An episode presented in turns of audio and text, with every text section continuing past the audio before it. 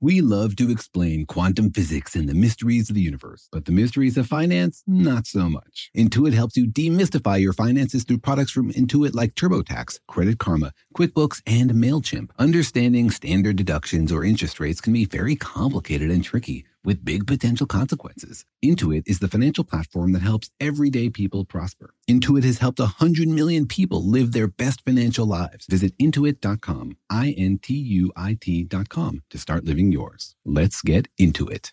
If you want to level up your marketing and business knowledge, look no further than the Marketing School podcast, hosted by Neil Patel and yours truly, Eric Siu.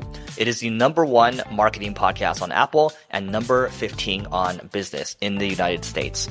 Now, if you want to listen to interesting conversations with operators that have been there, done that, also with other interesting guests, then listen to Marketing School every weekday on the iHeartRadio app, Apple Podcasts, or wherever you get your podcasts. Bring a little optimism into your life with The Bright Side, a new kind of daily podcast from Hello Sunshine, hosted by me, Danielle Robay, and me, Simone Boyce. Every weekday, we're bringing you conversations about culture, the latest trends, inspiration, and so much more. I am so excited about this podcast, The Bright Side. You guys are giving people a chance to shine a light on their lives, shine a light on a little advice that they want to share. Listen to The Bright Side on America's number one podcast network, iHeart. Open your free iHeart app and search The Bright Side.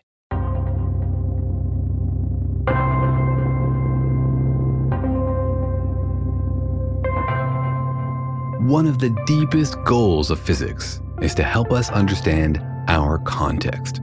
Are we humans at the center of everything, or are we in an irrelevant little corner of the universe? Was the universe created with us in it, or did it exist for unimaginable eons before we arrived? The answers to each of these questions helps us know our place or lack of it in the universe. It helps us know how to live our lives. But nothing touches these issues more deeply than understanding the very birth of the universe. What, if anything, can we ever hope to reveal about those first few moments of creation?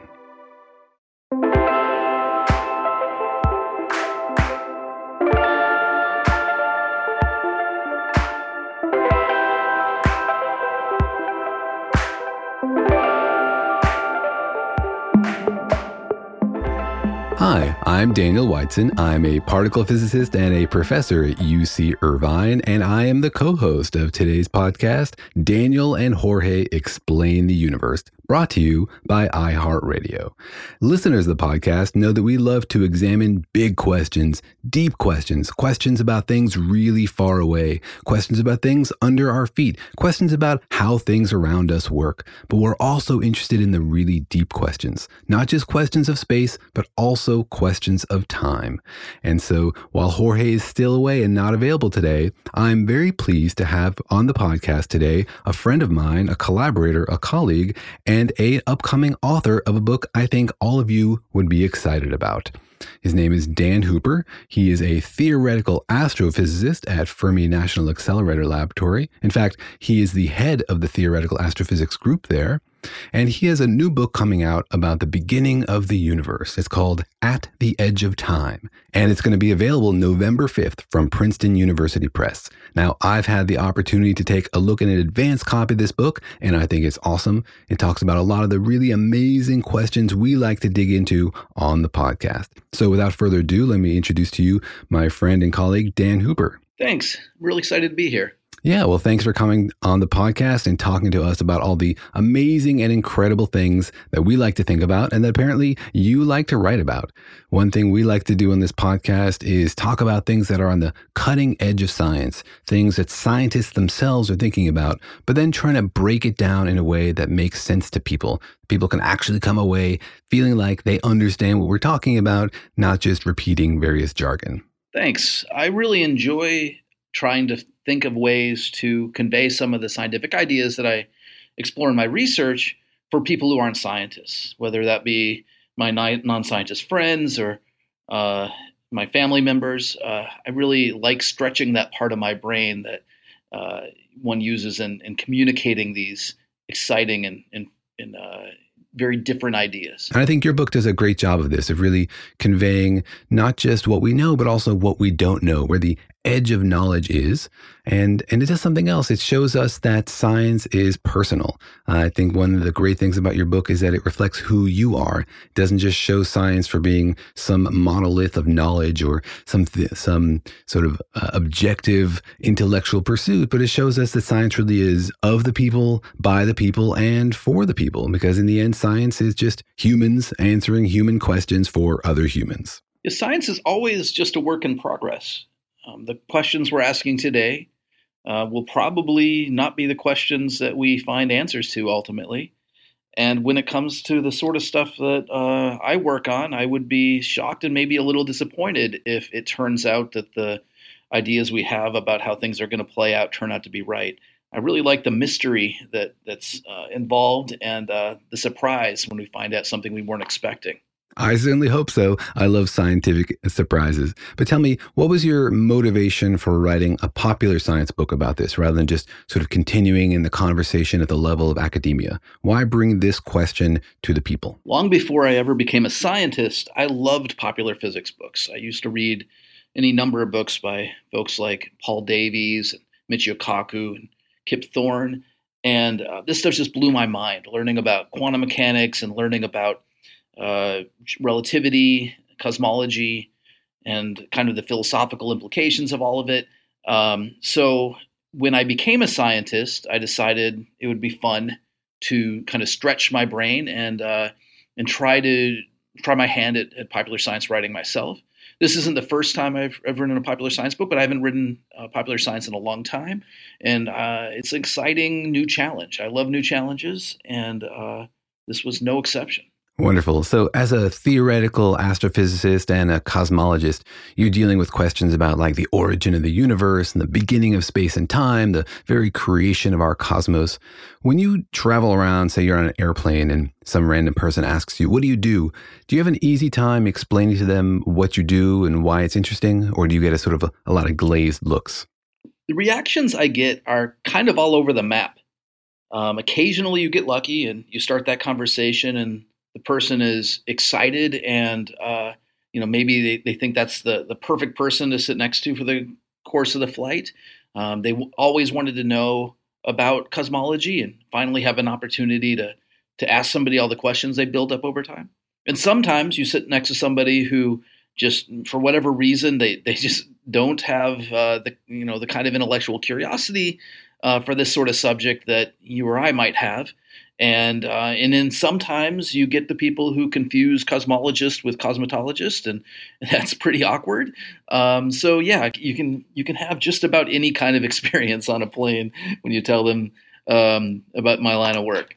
Are you willing to give advice on lipstick colors or not? I mean, I'd be willing to give you my advice on just about anything, but I don't think you should take it. For one thing, I'm I'm colorblind, so I'd probably be pretty bad at that job.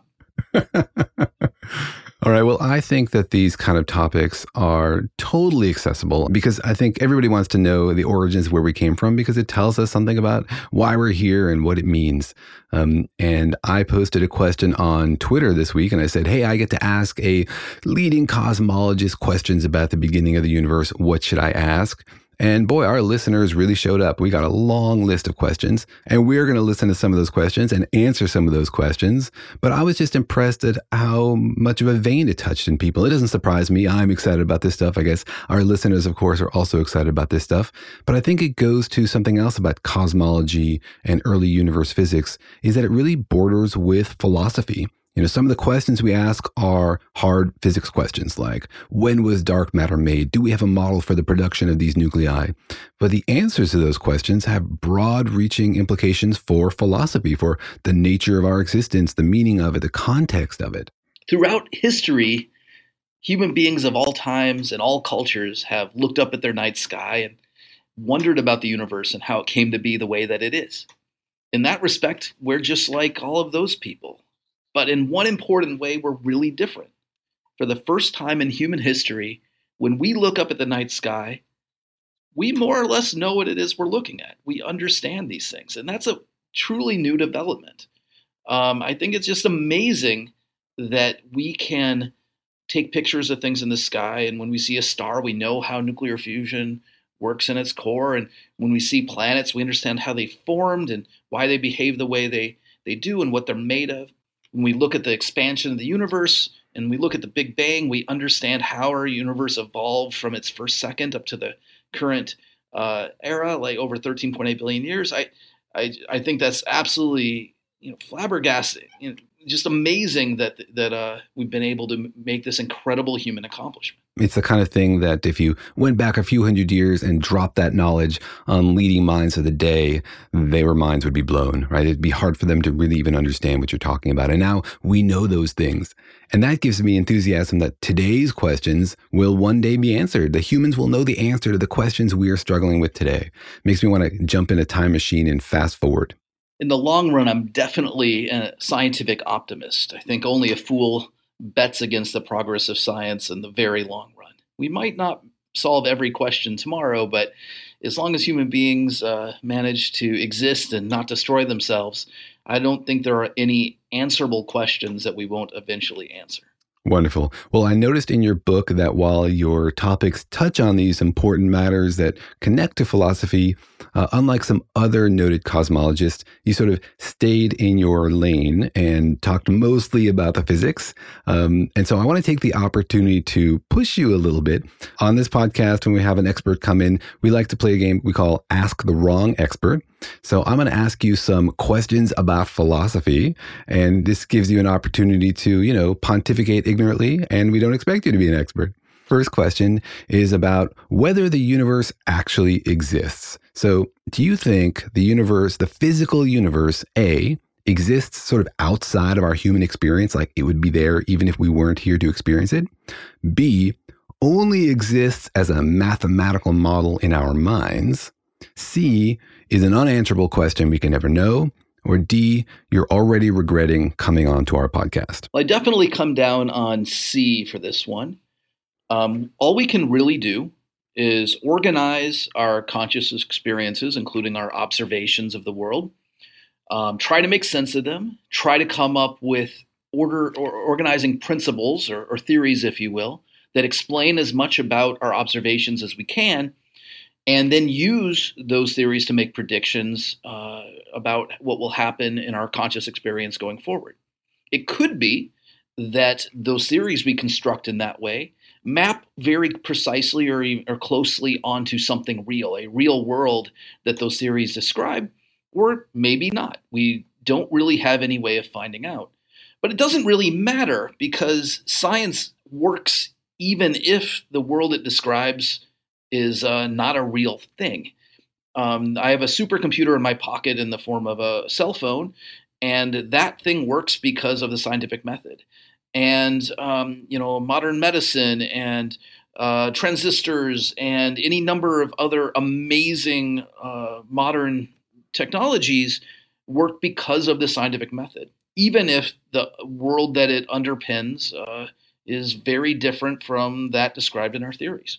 Well, that's amazing. Um, I agree with you. We might not be able to answer it, but to me, it matters deeply whether what we're doing is just sort of playing in our minds or answering real questions about the universe. And that's one of the reasons why I'm very much looking forward to the day when we meet alien physicists and perhaps get a chance to understand how a different kind of consciousness might probe the universe and and maybe draw some sort of triangulation there about what's really happening. But in the end I agree with you, we probably can't ever know. But that leads me to my second question um, about the working of the human brain. Do you think that the human brain is either A, deterministic, like a big complicated mechanical watch in which we have no free will, B, deterministic, but yet there's somehow still room in there for free will, C, non deterministic because of quantum mechanics like Penrose thinks, or D, non-deterministic because of some sort of magic, supernatural, extra extra physical force? I think this is a really good question, but I don't think any of my my answer really falls into any of these four categories or A, B, C, or D. So I'm going to kind of give you my my own uh, E, if you will, answer. So I think the laws of nature are not deterministic. Quantum mechanics doesn't appear to be deterministic. It might be in some sort of Everettian many world sense, but as far as any experiment I would conduct, I can only probabilistically work out what's going to happen in that experiment. So, for all intents and purposes, uh, the laws of physics are not deterministic. And since the human brain is a machine that follows the laws of physics in our world, it also is not deterministic. But as far as free will is concerned, I don't think that matters. What I mean by that is just because something in my brain is random and not predictable doesn't mean I'm free to make any choices. If I walked around flipping a coin to decide uh, whether I'm going to do thing A or thing B next, that doesn't give me any freedom. It just means I'm not predictable.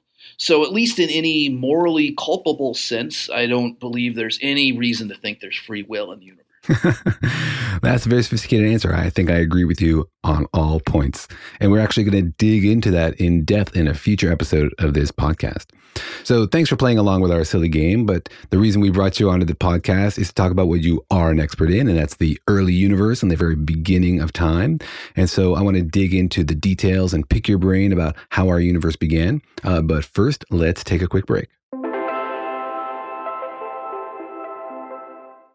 eBay Motors is here for the ride. Remember when you first saw the potential? And then through some elbow grease, fresh installs, and a whole lot of love, you transformed a 100,000 miles and a body full of rust into a drive that's all your own. Look to your left, look to your right. It's official. No one's got a ride like this. There's nothing else that sounds like, feels like, or looks like the set of wheels in your garage. With over 122 million parts, you can make sure your number one ride or die stays running smoothly, so there's no limit to how far you can take it. Brake kits, turbochargers, engines, exhaust kits, roof racks, LED headlights, bumpers, whatever your baby needs, eBay Motors has it. And with eBay Guaranteed Fit, it's guaranteed to fit your ride the first time, every time, or your money back. Plus, at these prices, well, you're burning rubber, not cash.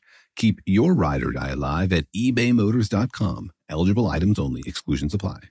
The financial universe out there can seem like a vast place full of scary mysteries and exciting possibilities, but it can also be overwhelming to navigate, especially when you're first starting out in life. It feels sometimes like just one wrong turn could send you hurtling endlessly towards a financial black hole. But don't worry, you don't have to navigate the financial universe on your own. With the right tools, you can master the financial universe and chart your course with confidence. Intuit helps you navigate the financial universe through products from Intuit like TurboTax, Credit Karma, QuickBooks, and MailChimp. Intuit is the financial platform that helps everyday people prosper. Whether you're trying to manage your money or trying to run a business, Intuit gives you the confidence to take control of your finances so you can live your best life. Intuit has helped a hundred million people live their best financial lives. Visit intuit.com, I N T U I T.com to start living yours. Let's get into it.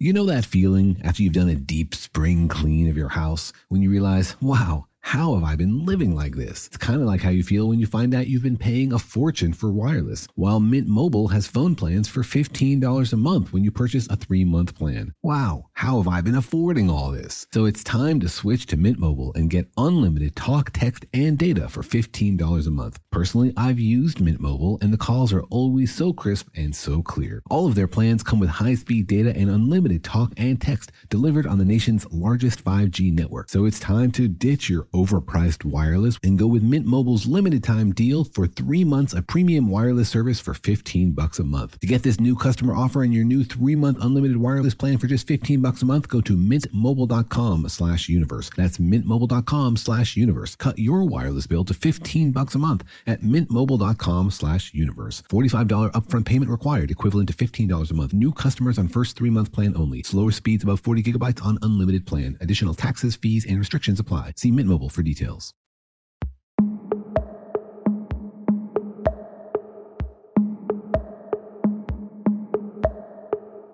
Okay, we're back and we're talking with Dan Hooper. He's a theoretical physicist at Fermi National Accelerator Laboratory and the author of the upcoming book, At the Edge of Time, which explores the very beginning of the universe. And Dan, first question for you I have about what you actually know about is about how the universe began. I would I would love if you would sort of walk us through the very beginning of the universe. And I'll give you two options here. Either walk us through forwards from the moments of creation or backwards from what we actually know into what we don't know. But I'd love a sort of tour of the very first moments of the universe. So even if you hadn't given me the option, I definitely would have suggested going from the present backwards because that's just a lot easier uh, way to describe it. So let, let me do it that way. When we look at it out at our universe today, we see that space is expanding. And what I mean by that is all the objects in space, at least the objects that are far away, like galaxies, for example, they're all moving away from us. And the farther away something is from us, the faster it's moving away from us. This is because any two points in space, the amount of space between them is growing as time goes on. This is something we call Hubble's law. So, because space is expanding, that means that in the past, our universe um, was more compact, more dense, and as a consequence, it was hotter. And in the future, it will be less dense and even cooler than it is today. So if you run those equations backwards, you'll eventually point a time, reach a point in time where the universe was very hot. Um, so 13.8 billion years ago, uh, only a few hundred thousand years after the Big Bang, you reach a point where the entire universe was filled with uh, uh, some light and electrons and protons and things that were all at a temperature of about 3,000 degrees. So 3,000 degrees is an important point in, in the history of the universe because at 3,000 degrees, you uh, find that atoms begin to melt. This is what I mean by that. So if I take uh, some ordinary atoms and I dump it in some thermal bath somewhere that has a temperature of more than 3,000 degrees, well, if I do that, those atoms all the electrons that are bound up on those atoms are going to break off. They're going to basically those atoms are going to fall apart into their protons and nuclei and electrons. So that means that before this this key point 380,000 years after the Big Bang, the universe was full of electrons and protons and nuclei but no neutral atoms. And then after this point, basically all those things glued together into into electrically neutral atoms. Before that transition, the universe was opaque, meaning light couldn't uh, couldn't move through space because of all of these charged particles in it. But after this point, the universe became transparent to light, and that means that at this transition, um, an awful lot of light was dumped into the universe, and that light exists everywhere today. It ex- it's moving in all directions and in all places. And in fact, um, in this very room or any any room, uh, every cubic centimeter of space has over 400 photons that were produced in this transition. We call that the cosmic microwave background. And over the last 50 years or so, cosmologists have been studying this in greater and greater detail. A lot of what we know about our universe's history comes directly from observing that light that was released when the first atoms are formed, only a few hundred thousand years after the Big Bang. All right, but let me ask you a, question there to clarify. So you're saying we look out into the universe, we th- see that things are expanding. And if we want to run the clock backwards, we say, well, therefore things must have been denser before because things are getting less dense now. And so the universe now is transparent. Light can fly through it. It seems, you know, we can look out in the night sky and see billions of light years away. And so you run the clock backwards until everything sort of scrunches back together. And you talk about this plasma that fills all of space. Now, I think a lot of our listeners probably imagine that the Big Bang is sort of the creation from at one point, that everything in the universe came from one spot. And so, if you talk about running the clock backwards from the current universe and getting to something that fills all of space, um, I think, I wonder if our listeners have a clear mental picture of what that means. Like, are you saying that the cosmic microwave background was created by a plasma that literally filled the entire universe? Or was the stuff in the universe sort of smaller and more localized back then? Probably the single biggest misconception about the Big Bang was, is that it was some event that took place at some place some explosion that all the stuff came out of. But that's kind of misses the point. So when I say the cosmic microwave background fills all of space today, I mean all of space, everywhere. And when it was formed, it was formed at a point in time where the entire universe, all of space, was filled with this 3,000 degree plasma that slowly or slowly transformed into a 3,000 degree gas of electrically neutral particles. And if you go back farther, it's not that the Big Bang happened somewhere, it's that the entire universe was in this hot and dense state. The Big Bang wasn't something that happened in one place, it was a state that the universe started out in. So I wonder if people would find it more natural to talk about space being more dense or the stuff in space being more dense rather than actually being smaller. Because it sounds like you're talking about sort of stretching out the space between the stuff not actually shrinking it down into a dot. But it's pretty hard to get your mind around an infinite universe filled with an infinite amount of stuff and having it still squished down into an infinite universe? Well, there are a couple of different ways you can think about it. Um, one way you can think about it is to imagine that the universe might not go on in all directions forever. It might not be infinite, and we don't know. It, it's possible that that's true. Uh, maybe the universe, if you go far enough in one direction, wraps around on itself. Uh, and, and this would be a much farther away than we can see at the present time. But maybe if you went far enough, you'd find you'd come out back where you started. Um, I like to use the analogy of the old um, arcade game from my, my youth, uh, Asteroids. If you fly the uh, spaceship off the side of the screen, asteroids, you come out on the opposite side of the screen. Maybe our universe works this way too. And if that's the case, then essentially the screen that you're playing on, in the to take my analogy further, um, has been expanding. And that means that the total volume of the screen or area of the screen in the two dimensional example was smaller in the past, uh, but still the screen occupied all of the space that existed at the time.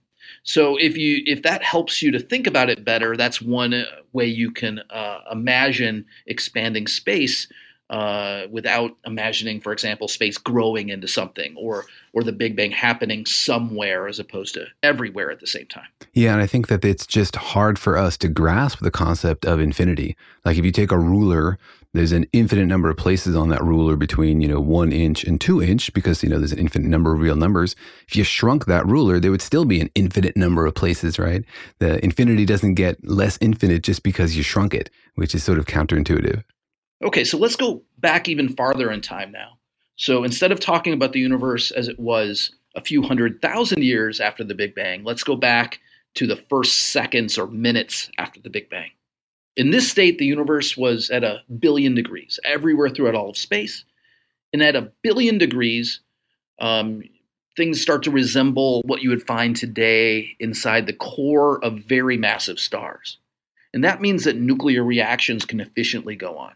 So, throughout the entire universe during these first seconds and minutes, the entire universe functioned like a giant nuclear fusion reactor. Protons and neutrons, which up until this point had been free, were being combined to form things like deuterium and, and helium and lithium and beryllium, and uh, releasing energy in the process. And uh, we can use our theories to calculate how much of all of this should have been formed, how much helium, hydrogen, deuterium, lithium, and beryllium. And when we go out and measure how much of these things there are in the universe, it turns out that it gives the right answer. So that gives us a lot of confidence that we understand how our universe is expanded and evolved from about the first second after the Big Bang up to the present. All right, but that's sort of in more indirect evidence than the stuff we know about later. Like when we talk about this cosmic microwave background radiation, that's sort of a smoking gun that that plasma existed because we're seeing it. Whereas the indirect evidence is just sort of like the expansion of the universe. Now, if we're talking about things that happened before that that we can't directly see because the universe was was opaque you're talking about developing models that predict what we would see today if that were true and then we find that stuff. That's confirmation. But do, is could we find more direct evidence? Would it be possible to see more crisply into into that sort of initial plasma those those hot fusion seconds and and and prove more directly that that really happened? Well first of all i think the evidence that the universe played out in the way that the Big Bang Theory predicts from the first few seconds onward is, pretty strong. It would be quite a coincidence if the ratios of all those light nuclear elements uh, matched what we observed just by sh- you know just sheer coincidence. So I think probably uh, it would be pretty good reason to think that that's how things played out. That being said, there are ways that we one day could hope to more directly measure this era of cosmic history. Um, it's a little bit science fictiony because it's it's very hard to do, but someday I think we will directly measure the neutrinos that were released from our universe about a second after the Big Bang. So kind of like the light was released into the universe a few hundred thousand years after the Big Bang, those neutrinos started to be able to travel uh, safely through the universe without interacting too much at about a second after the Big Bang. In other words, the universe became transparent to neutrinos very shortly after the Big Bang. Now, these neutrinos are very hard to detect, and uh, there are some ideas about how one might go about doing it. But I think, you know, some decades from now, it's very possible that we'll be measuring these neutrinos and studying them, studying those neutrinos in the same sort of way we currently study the photons that were released much later. Wonderful. That's a great point. Um, I think the cosmic microwave background radiation is fascinating because it's light we directly see from the early universe. And of course, it's limited because before that time, the universe was opaque. The light that was created before that was reabsorbed. But as you point out, neutrinos operate differently. And the universe is transparent to neutrinos today. And it was transparent earlier, right? That cosmic microwave background, or sorry, that initial plasma in the first 100,000 years or 50,000 years or first few minutes of the universe, the universe was still transparent to neutrinos then. That's what you're saying. And so we can see those initial neutrinos. That's right. I mean, it won't be easy. The same reason that the universe was transparent to neutrinos so early makes those neutrinos really hard to detect. But we do imagine one day we'll be able to conduct a sort of measurements that would actually be able to detect these neutrinos and learn what that un- our universe was like uh, only a second after the Big Bang, much more directly than we currently can. And that's just another reason why we should keep sort of opening new eyes to the universe, looking at the universe through electromagnetic radiation, through neutrinos, through gravitational waves, because they give us power to look further and further back in the universe and see different kinds of stuff. But we haven't seen that yet, right? That's right. We can't do these sort of direct observations of the first second or fraction of a second yet, but there's no reason to think that in the distant future, uh, cosmologists won't be able to do precisely that. Well, this is a perfect spot to take a break. We'll be right back. eBay Motors is here for the ride. Remember when you first saw the potential? And then through some elbow grease, fresh installs, and a whole lot of love, you transformed a 100,000 miles and a body full of rust into a drive that's all your own. Look to your left, look to your right. It's official. No one's got a ride like this. There's nothing else that sounds like, feels like, or looks like the set of wheels in your garage. With over 122 million parts, you can make sure your number one ride or die stays running smoothly, so there's no limit to how far you can take it. Brake kits, turbochargers, engines, exhaust kits, roof racks, LED headlights, bumpers, whatever your baby needs, eBay Motors has it. And with eBay Guaranteed Fit, it's guaranteed to fit your ride the first time, every time, or your money back. Plus, at these prices, well, you're burning rubber, not cash. Keep your ride or die alive at ebaymotors.com. Eligible items only, exclusions apply. The financial universe out there can seem like a vast place full of scary mysteries and exciting possibilities, but it can also be overwhelming to navigate, especially when you're first starting out in life. It feels sometimes like just one wrong turn could send you hurtling endlessly towards a financial black hole. But don't worry, you don't have to navigate the financial universe on your own. With the right tools, you can master the financial universe and chart your course with confidence. Intuit helps you navigate the financial universe through products from Intuit like TurboTax, Credit Karma, QuickBooks, and MailChimp. Intuit is the financial platform that helps everyday people prosper. Whether you're trying to manage your money or trying to run a business, Intuit gives you the confidence to take control of your finances so you can live your best life. Intuit has helped a hundred million people live their best financial lives. Visit intuit.com, I N T U I T.com to start living yours. Let's get into it. It's the Kia Summer Sticker Sales Event, so give your friends something to look at, like a B&B with an ocean view an endless field of wildflowers, or a sunset that needs no filter.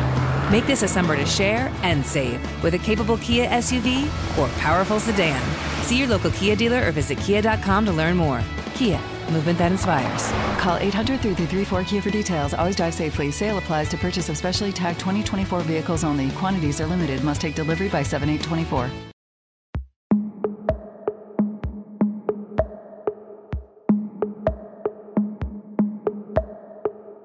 All right, so take us further back. We were what a, a, few minutes after the Big Bang. So going back even further into the first seconds or first fractions of a second after the Big Bang, we don't really have any direct way to create images or even to see the stuff that emerged from this period of our universe's history. Uh, so instead, what we have to do is we have to rely on experiments that we can do in the laboratory where we try to recreate the conditions of the very early universe and just to understand what the laws of physics were at that very, very early time. So the main experiments I'm talking about are what we call particle accelerators, which you you know very well, of course, Daniel. Um, so right now, the world's most powerful particle accelerator is the Large Hadron Collider. The Large Hadron Collider is a 17 mile underground circular tunnel, and around that tunnel, powerful magnets accelerate protons to nearly the speed of light. Um, I think the number is 99.99999997% of the speed of light, awfully close to the maximum speed limit of the universe. We then take those protons and collide them head on inside of big detectors. And the goal here is to put as much energy at one place at one time. Um, and through Einstein's equals mc squared, we convert that energy into mass. So we can create exotic forms of matter uh, that don't exist very uh, accessibly or readily in our universe today. In 2012, we discovered the Higgs boson this way, but there are a bunch of different kinds of quarks and leptons and things called gauge bosons. And all of these things we can study in these particle accelerators. And all of these things we think were plentiful and abundant throughout the universe's early fraction of a second. I see. So we develop models that we think describe what happened, and then we can go test those models by creating similar situations in the laboratory. Yeah, that's exactly right. So if, if we don't know what the laws of physics were at under these conditions, what how the universe works under these really really high temperatures or energies, we can't really put forth a educated guess about how the early universe might have played out. If we can study those laws of physics in these particle accelerators, we can at least intelligently speculate about what the first, say, trillionth of a second after the Big Bang was likely uh, like. Right. So it lets us test our models. It lets us understand whether what we think happened might have actually happened. But again, it's not uh, as direct as we'd like. It's another piece of the evidence that constrains what could have happened. But of course, as humans, we like visual proof. We like very direct evidence. Sometimes I, I think about solving science questions as, as the way a, a detective might be solving a murder mystery. In the end, you'd love to have the body and a lot of physical evidence but sometimes all you have is indirect constraints. You know when the person was uh, by video somewhere else, and you have a, an alibi here and an alibi there. You can sort of piece the story together. Uh, without the direct evidence uh, of the body or the smoking gun, you're never 100% sure, but you can do your best with what you have. Sure, I of course agree, but I think it's important to not uh, say that just because your evidence is indirect, that it's necessarily weak.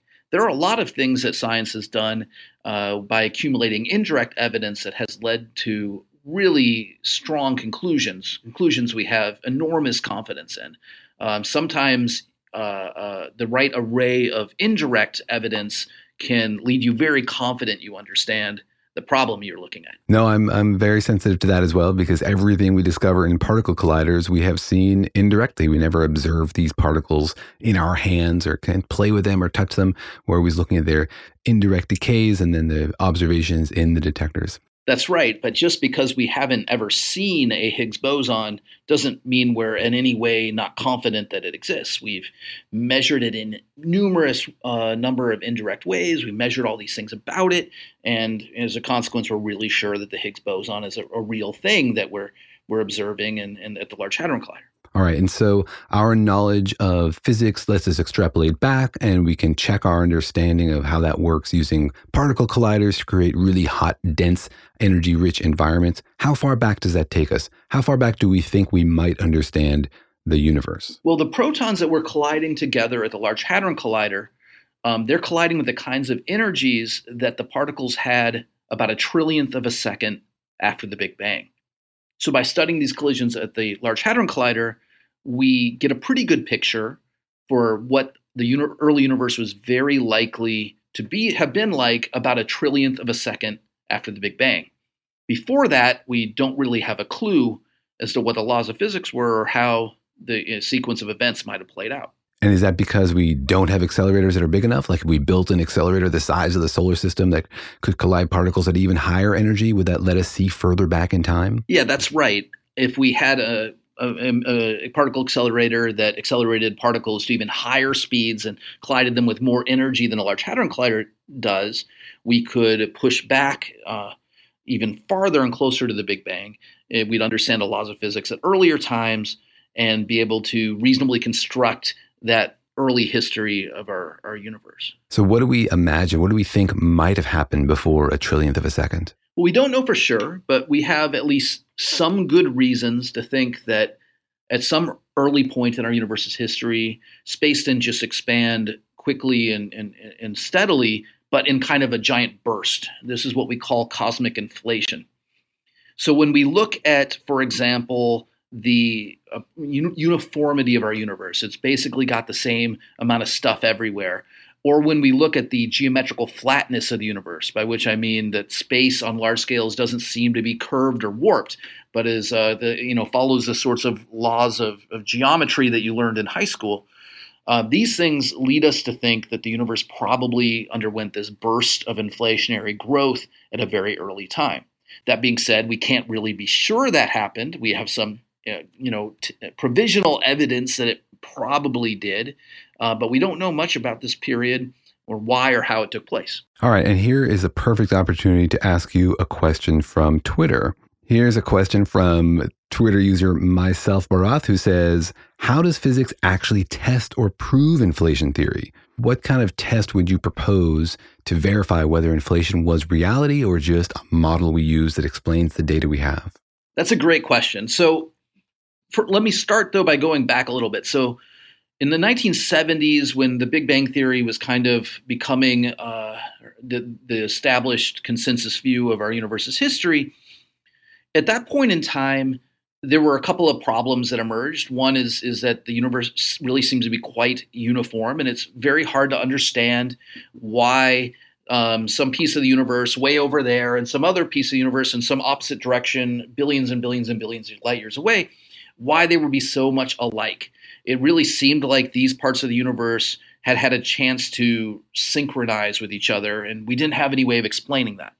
Also, we didn't have any way of understanding why the universe was so flat. And I mentioned this before, but what I really mean by that is if I take three points in space and I draw a triangle between them, this is a huge triangle, billions of light years across. If I add up the angles of that triangle, I always get about 180 degrees. In other words, like the Euclidean geometry you learned about in ninth or 10th grade, that seems to apply to our universe on the largest scales.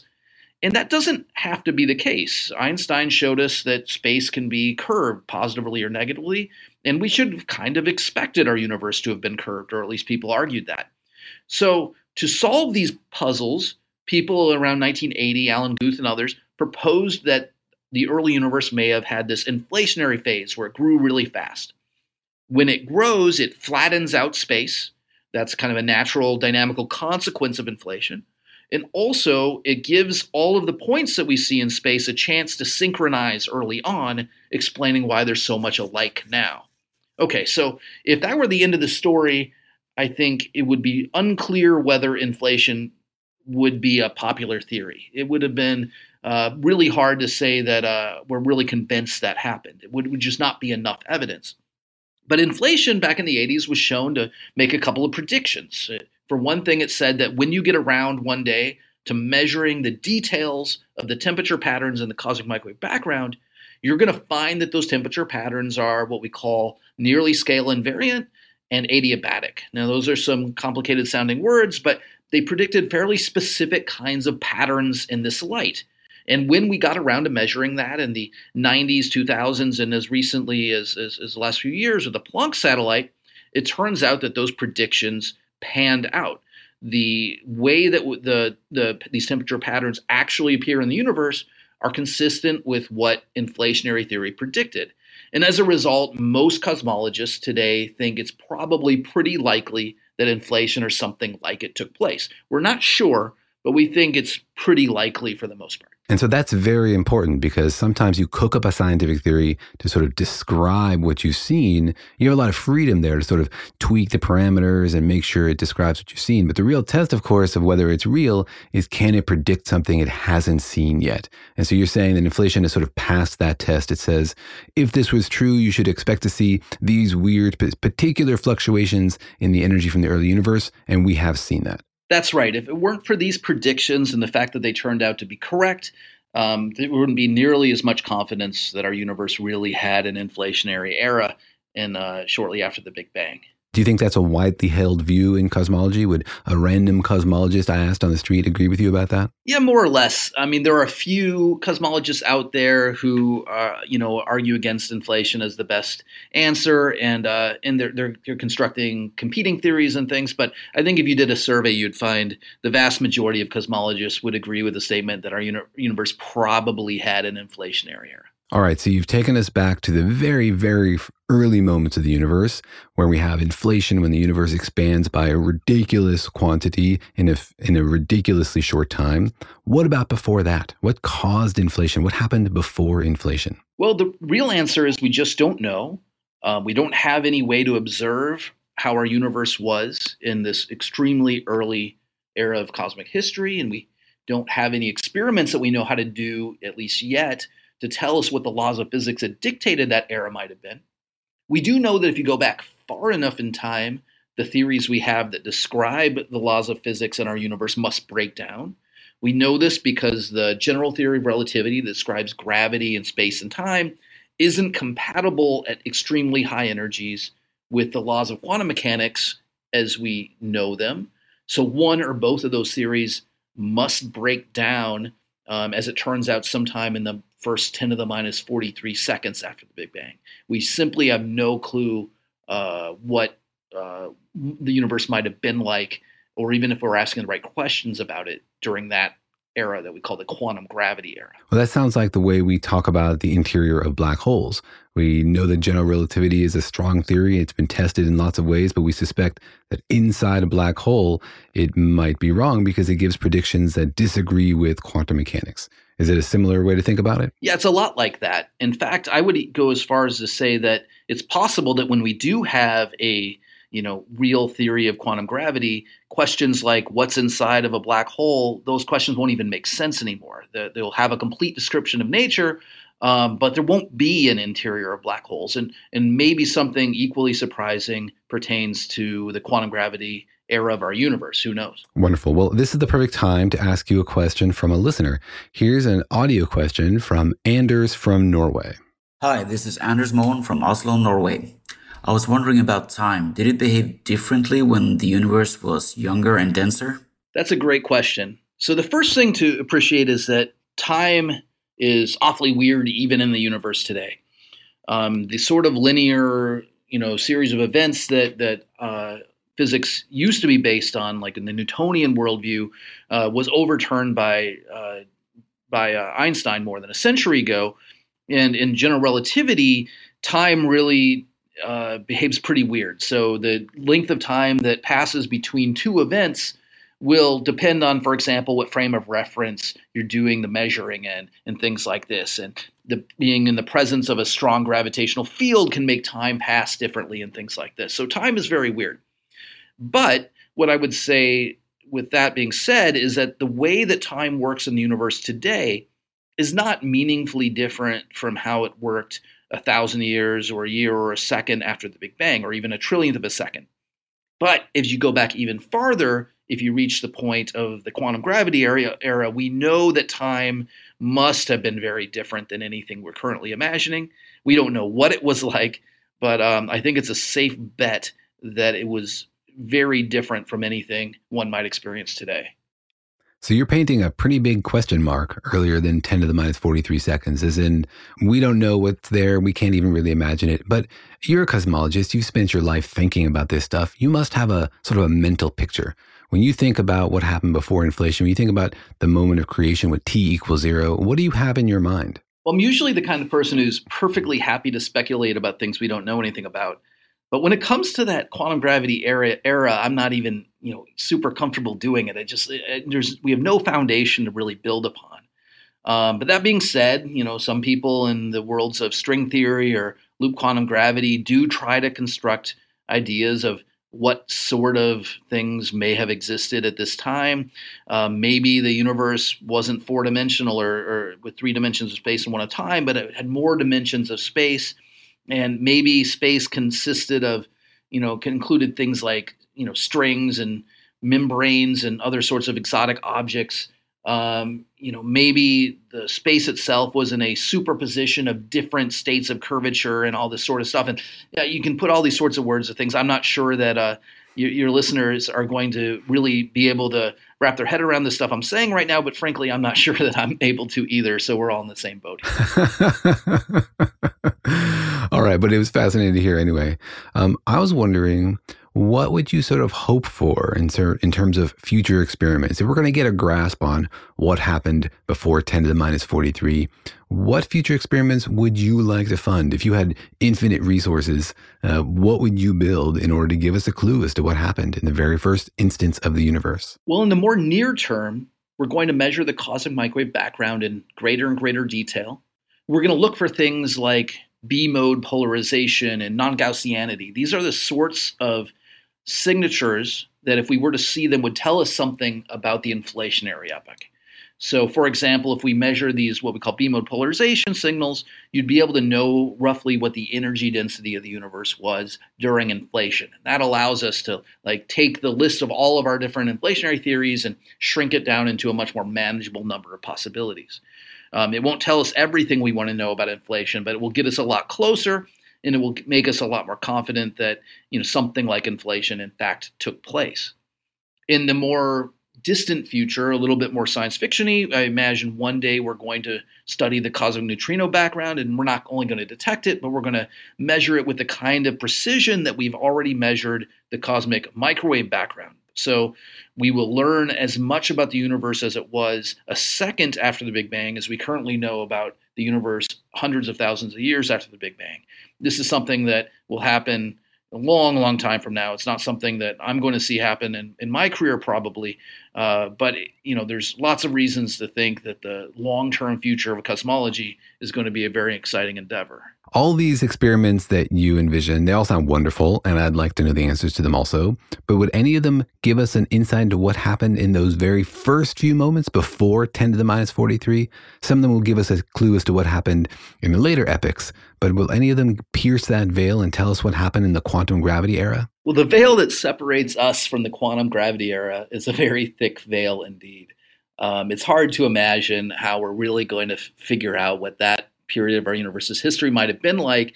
I don't know, maybe one day string theorists will uh, make progress in such a way that allows us to make testable predictions that we'll, we'll get at this period of time.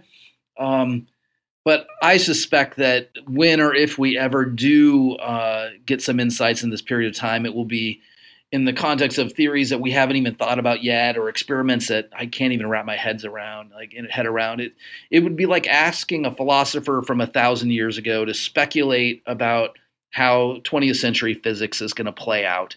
Um, you know there's no one could have imagined relativity and quantum mechanics uh, you know some some distance in, in time ago like that and uh, similarly, I imagine that uh, if you you know if we tried to imagine what physics 300 years from now will look like, uh, we would come up very very short in trying to put our heads around anything like that, or even imagining what that might look like. I agree. I think if you showed a philosopher from a thousand years ago a children's book about astrophysics, they would not understand it. And in a similar way, if you could somehow steal a children's book about astrophysics from the year 3000, you and I would be baffled. We wouldn't be able to get past the first page, I expect. Um, but those concepts would be very natural to people people thinking and, and breathing and living and asking questions then. Something I really liked about your book is that you said we are in a time of reckoning. And it gives me the sense that we expect physics to be revolutionized. We expect that we might learn things about the universe that would fundamentally change our ideas about them. I think this connects back to the sort of philosophical implications of this kind of research. And so to close out, I want to ask you, what do you imagine the sort of deep problems with physics might be reconciled in the next 100 or 200 years. I can't expect you to know the answers, but at least what do you think are the questions we might get answers to? Well, of course, I don't know for sure. Um, no one does. But when I look at the various puzzles and problems faced by cosmologists today, it gives me reason to at least suspect that the early universe played out very differently than the textbooks currently describe. So here's what I have in mind. So um, when I, if we, if we just take the laws of physics as we currently understand them and run them through the early universe, those laws of physics say that all of the matter and all of the antimatter should have been destroyed. They should have destroyed each other in the first fraction of a second. Um, and that would have left our universe without any atoms in it. And yet, our universe is full of atoms. I'm made of atoms. You're made of atoms. Everything we know and directly experience is made of atoms. So somehow things must have played out differently than anything we currently understand in that first fraction of a second after the Big Bang. Similarly, um, a problem that I work on a lot is that of dark matter. If you asked a bunch of people specializing in dark matter 10 years ago, um, they would probably told you that it's likely that dark matter consists of these things called WIMPs, weakly interacting massive particles. Uh, but we've looked for WIMPs, and we've, we, we know what kind of experiments we needed to do to find WIMPs, and we've done those experiments, and we just haven't found anything.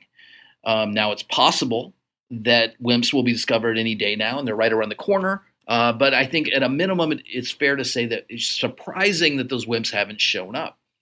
So that could be that the dark matter is just made of something different than we had currently imagined.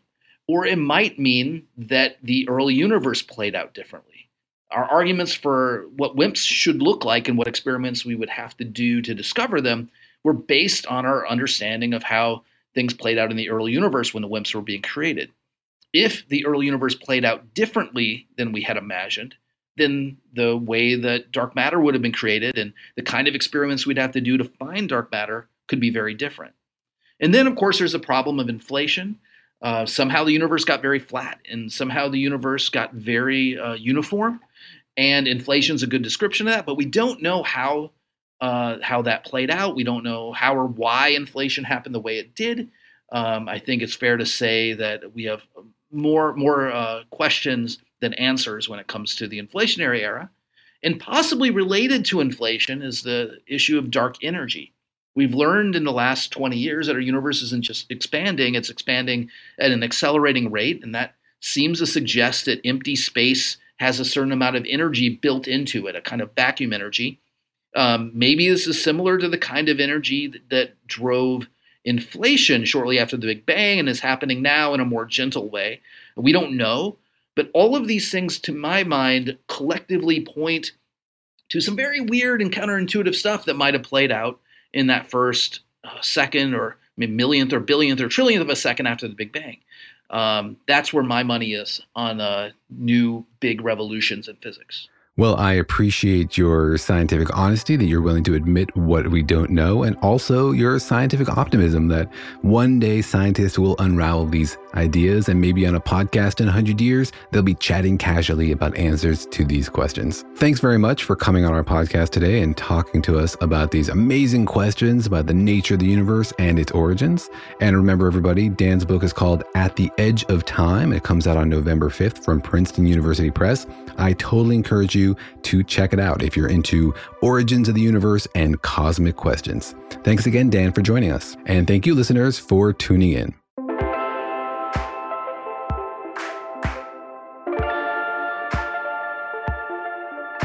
If you still have a question after listening to all these explanations, please drop us a line. We'd love to hear from you. You can find us at Facebook, Twitter, and Instagram at Daniel and Jorge, that's one word, or email us at feedback at danielandjorge.com. Thanks for listening, and remember that Daniel and Jorge Explain the Universe is a production of iHeartRadio. For more podcasts from iHeartRadio, visit the iHeartRadio app, Apple Podcasts, or wherever you listen to your favorite shows.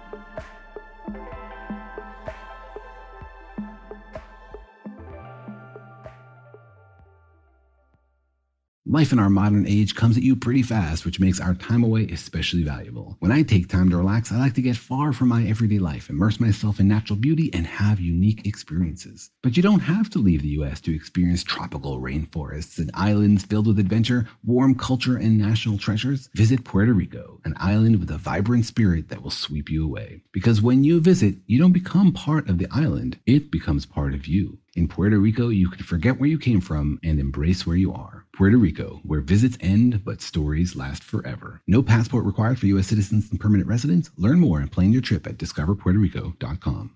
With the new Dexcom G7, you can achieve better diabetes results without painful finger sticks. It sends your glucose numbers to your compatible phone or watch so you can always see where you are and where you're heading. See how food and exercise affects your glucose, making it easier to spend more time in range and lower your A1C. Take more control of your diabetes with the number one recommended CGM brand. It's easy to get started today at Dexcom.com. That's Dexcom.com. Dexcom data on file 2023. If your glucose alerts and readings from the G7 do not match symptoms or expectations, use a blood glucose meter to make diabetes treatment decisions. For a list of compatible devices, visit dexcom.com slash compatibility.